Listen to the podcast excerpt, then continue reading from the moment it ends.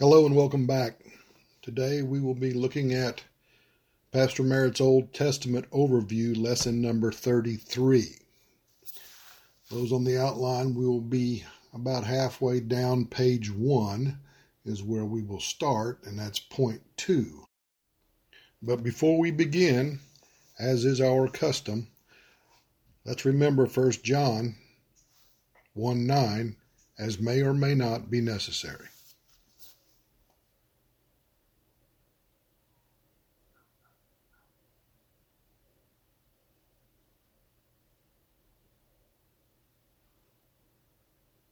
Old Testament Overview, lesson number 33.2. Now let's return to the doctrine of Melchizedek. 2.1. Genesis chapter 14 18 is the first mention of one of the greatest characters of the Old Testament. 2.2. In reading your Old Testament, you will soon pass by this figure who fills but three verses jointly with Abram. 2.3 Melchizedek is not mentioned again in the Old Testament until Psalms chapter 110, verse 4, in the context of Christ's second advent. And we spent some time talking about Melchizedek uh, last lesson. Uh, and if you didn't get that, you really should go back to that before listening to this one uh, because it's it's so important to understand that despite some teachings from the pulpit, Melchizedek was not Christ. He was uh, well, well before uh, Christ as far as coming onto the earth, but uh, he was a great prophet. Psalms chapter 110, verse 1, 2, and 4. The Lord said unto my Lord, Sit thou at my right hand until I make thine enemies thy footstool. The Lord shall send the rod of thy strength out of Zion. Rule thou in the midst of thine enemies. The Lord hath sworn, and will not repent. Thou art a priest forever after the order of Melchizedek. 2.4 The writer of the book of Hebrews devotes several chapters concerning Melchizedek, and his role in the plan of God. His name means King of Righteousness. He was a type of Christ seen welcoming a pilgrim after battle.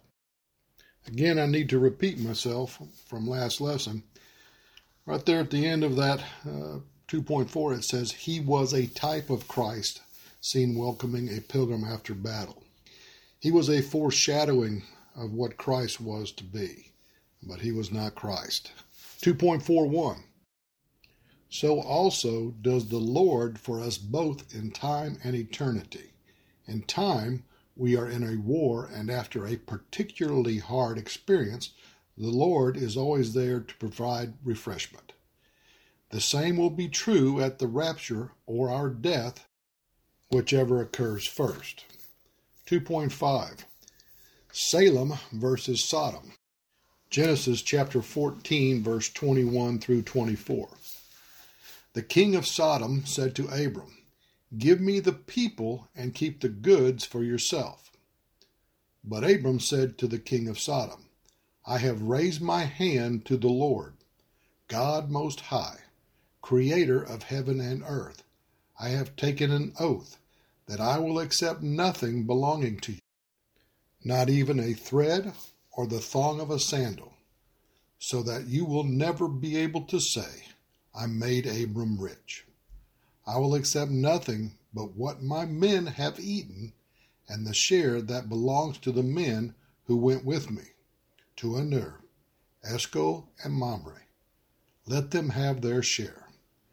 2.6 Very interestingly, Abram acknowledged his dependence upon the king of Salem but declared his independence of the king of Sodom. 2.61 The exact site of Sodom is not certain, but most scholars have a locality in the south end of the Dead Sea. 2.62 The ruins of the city of the plain, which would include Sodom and Gomorrah, may have been covered over with water from the Dead Sea after the cataclysmic upheaval, according to Josephus. In his day, the top of Zoar, one of the cities of the plain, was still visible at the south end.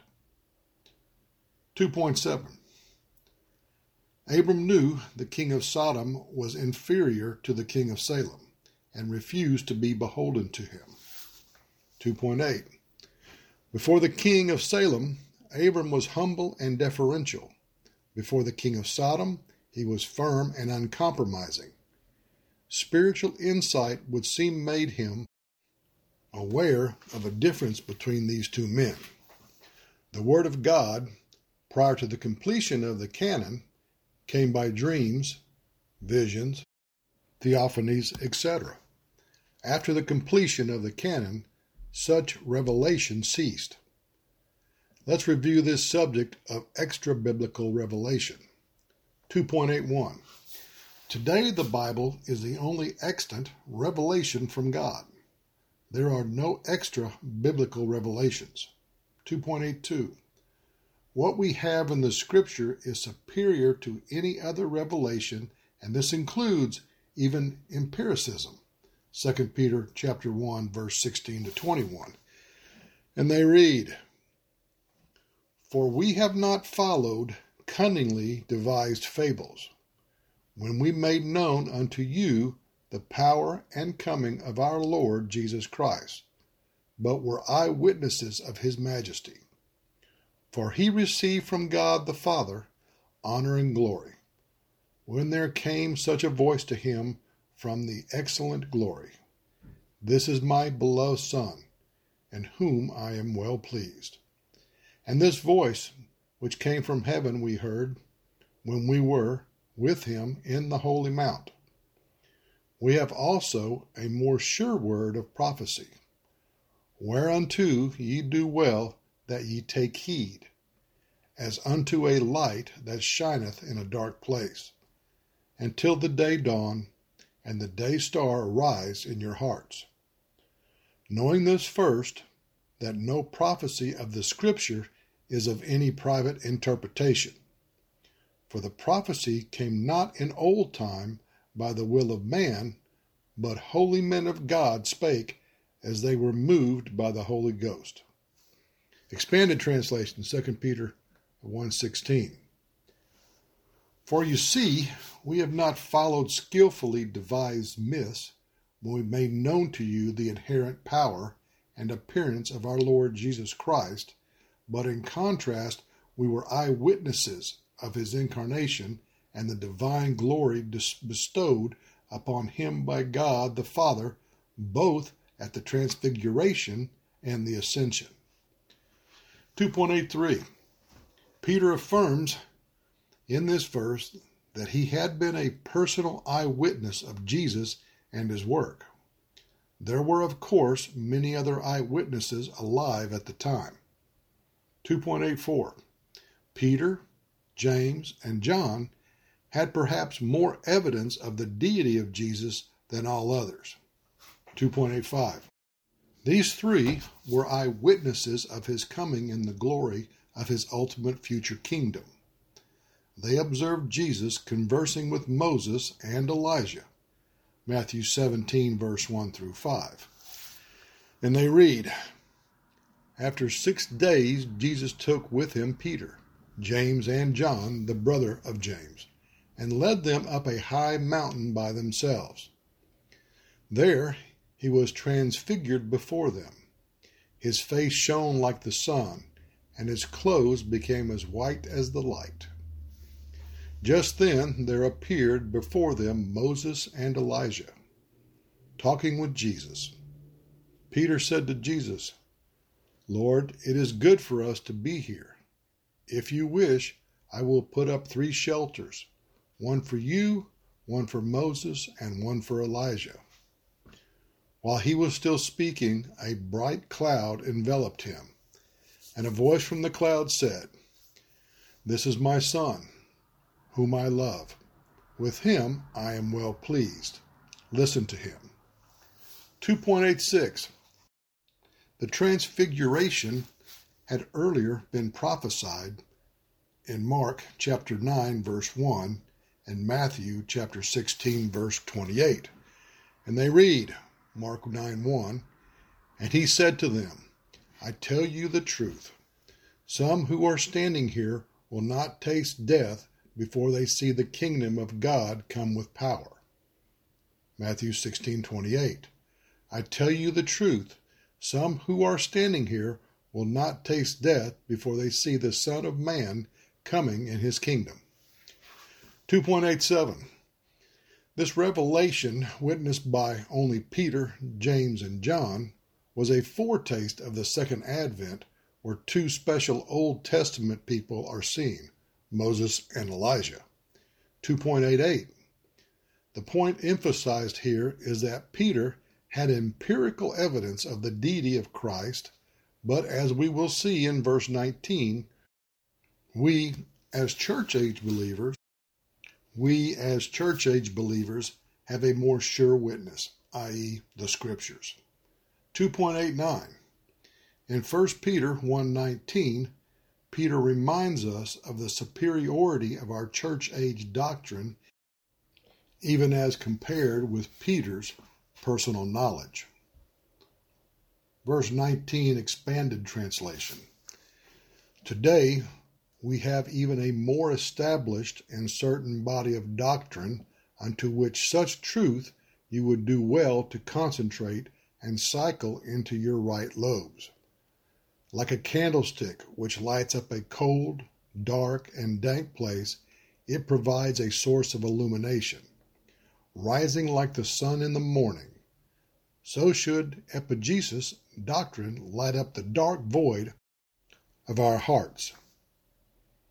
2.8.10 This verse indicates we have a more sure forthtelling of doctrine, even more established and certain than that which Peter saw.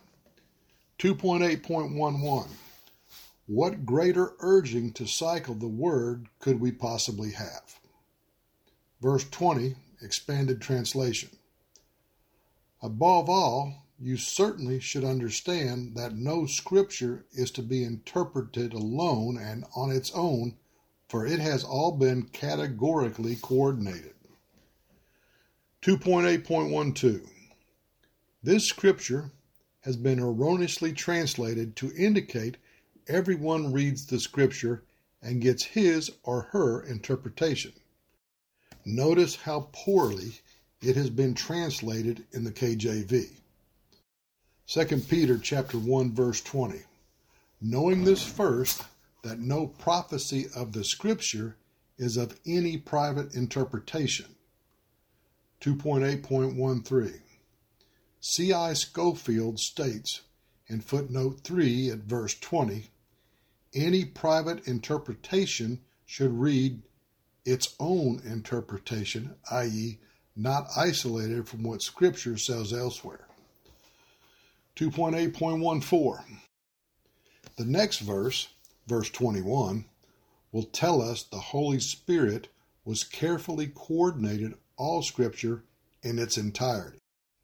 Next, we're going to look at the acronym ICED, I-C-E-D. I, the I stands for introduction, meaning those facts which introduce historical nuances and background information about the book the author, and the historical setting. C stands for categories, meaning that study of a subject found throughout the Bible as opposed to an eclectic approach. E stands for exegesis, meaning a critical analysis of the Bible performed from a study of the original language using the best manuscripts available. D stands for dispensation, meaning that analysis of the biblical passage or passages given the epoch to which the scripture relates. 2.8.15 All scripture is inspired of God using the personalities of each writer to exhale the mind of Christ in total synchronization and perfection.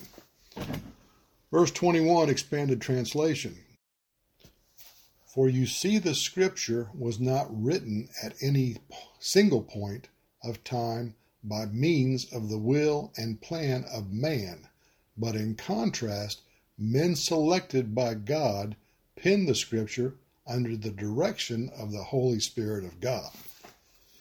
2.8.16 No one sees Christ anymore, and therefore all revelation today comes only through scripture. 1 Peter chapter 1 verse 8 Whom having not seen you love, in whom though now you see him not, yet believing you rejoice with joy unspeakable and full of glory. 2.8.17 Even if a messenger from heaven appears, then he, she, and or it must only be measured by Scripture as to message and content. Galatians chapter 1 verse 8 and 9. But though we or an angel from heaven preach any other gospel unto you than that which we have preached to you, let them be accursed. As we said before, so say I now again. If any man preach any other gospel unto you than that you have received, let them be accursed. And that's the end of lesson 32 of the Old Testament overview. Before we close, if there's anyone out there without Jesus Christ as their Lord and Savior, remember, believe on the Lord Jesus Christ, and thou shalt be saved. So long.